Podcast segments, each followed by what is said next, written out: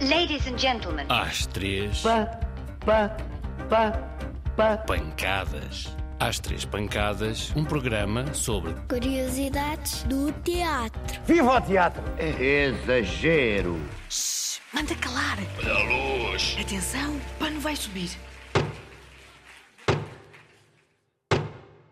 Teatro, dança.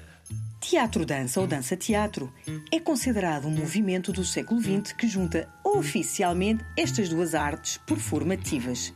No fundo, aparentemente, elas já coexistiam, ou seja, já existiam juntas, mas era como se uma ajudasse a outra em vez de ambas serem pensadas de uma forma única.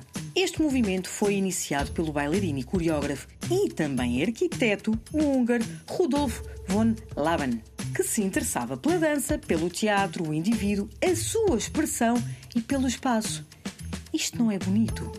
Para nos ajudar a compreender um pouco melhor o que é dança-teatro, convidamos-te a conhecer o trabalho de uma, coreógrafa mais recente, muito conhecida no mundo inteiro, chamada Pina Bausch. Pina Baus. Os espetáculos de Pina Baus são sempre muito excêntricos, que significa muito loucos e muito atrevidos, com bailarinos muito energéticos. Estes espetáculos podem acontecer em locais do cotidiano do nosso dia a dia. Imaginas, por exemplo, alguém a dançar num cruzamento, ou num semáforo, ou em jardins? Pois bem, isto é Pina Baus. Também podemos encontrar uma chuva torrencial num palco, com bailarinos a chorar ou a rir sem parar ou até ter bailarinos nus a fazerem sons com o próprio corpo. Tudo vale para que na dança-teatro se fale do homem. O homem com H grande e os seus sentimentos. Mas para compreender bem o que é dança-teatro, nada como ver um pouco destas performances em algum sítio oficial da internet. Não te esqueças. Dança-teatro Pina Bausch. Uh, Do, do teatro. Entra sempre com o pé direito. Palavras proibidas. Neste grande palco de superstições que é o teatro, muitas são as regras, mas ainda mais e diferentes são os seus seguidores. Uns são muito supersticiosos e até com um gato preto ficam de pelo em pé. Outros, nem com o ranger das madeiras se deixam intimidar. Mas pelo sim, pelo não, melhor é saber algumas das palavras proibidas. Não vão elas estar adormecidas e acordá-las pode trazer-nos problemas.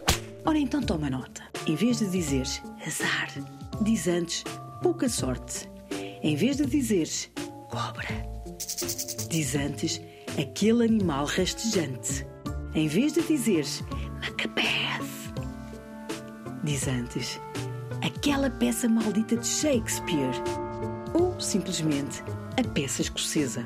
Mas como te disse, há superstições para todos os gostos. Por exemplo, Lourdes Norberto, uma grande senhora do teatro, tem uma ladainha de estimação que, quando sussurra, a deixa muito mais confiante. É assim: vidros partidos, quebrados, azeite entornado ou tinta azul de escrever, mal não nos pode fazer.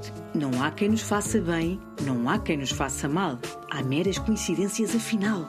Agora tu também podes escrever um conjunto de palavras que te sirvam de amuleto e as possas dizer baixinho quando precisares de uma dosezinha extra de sorte.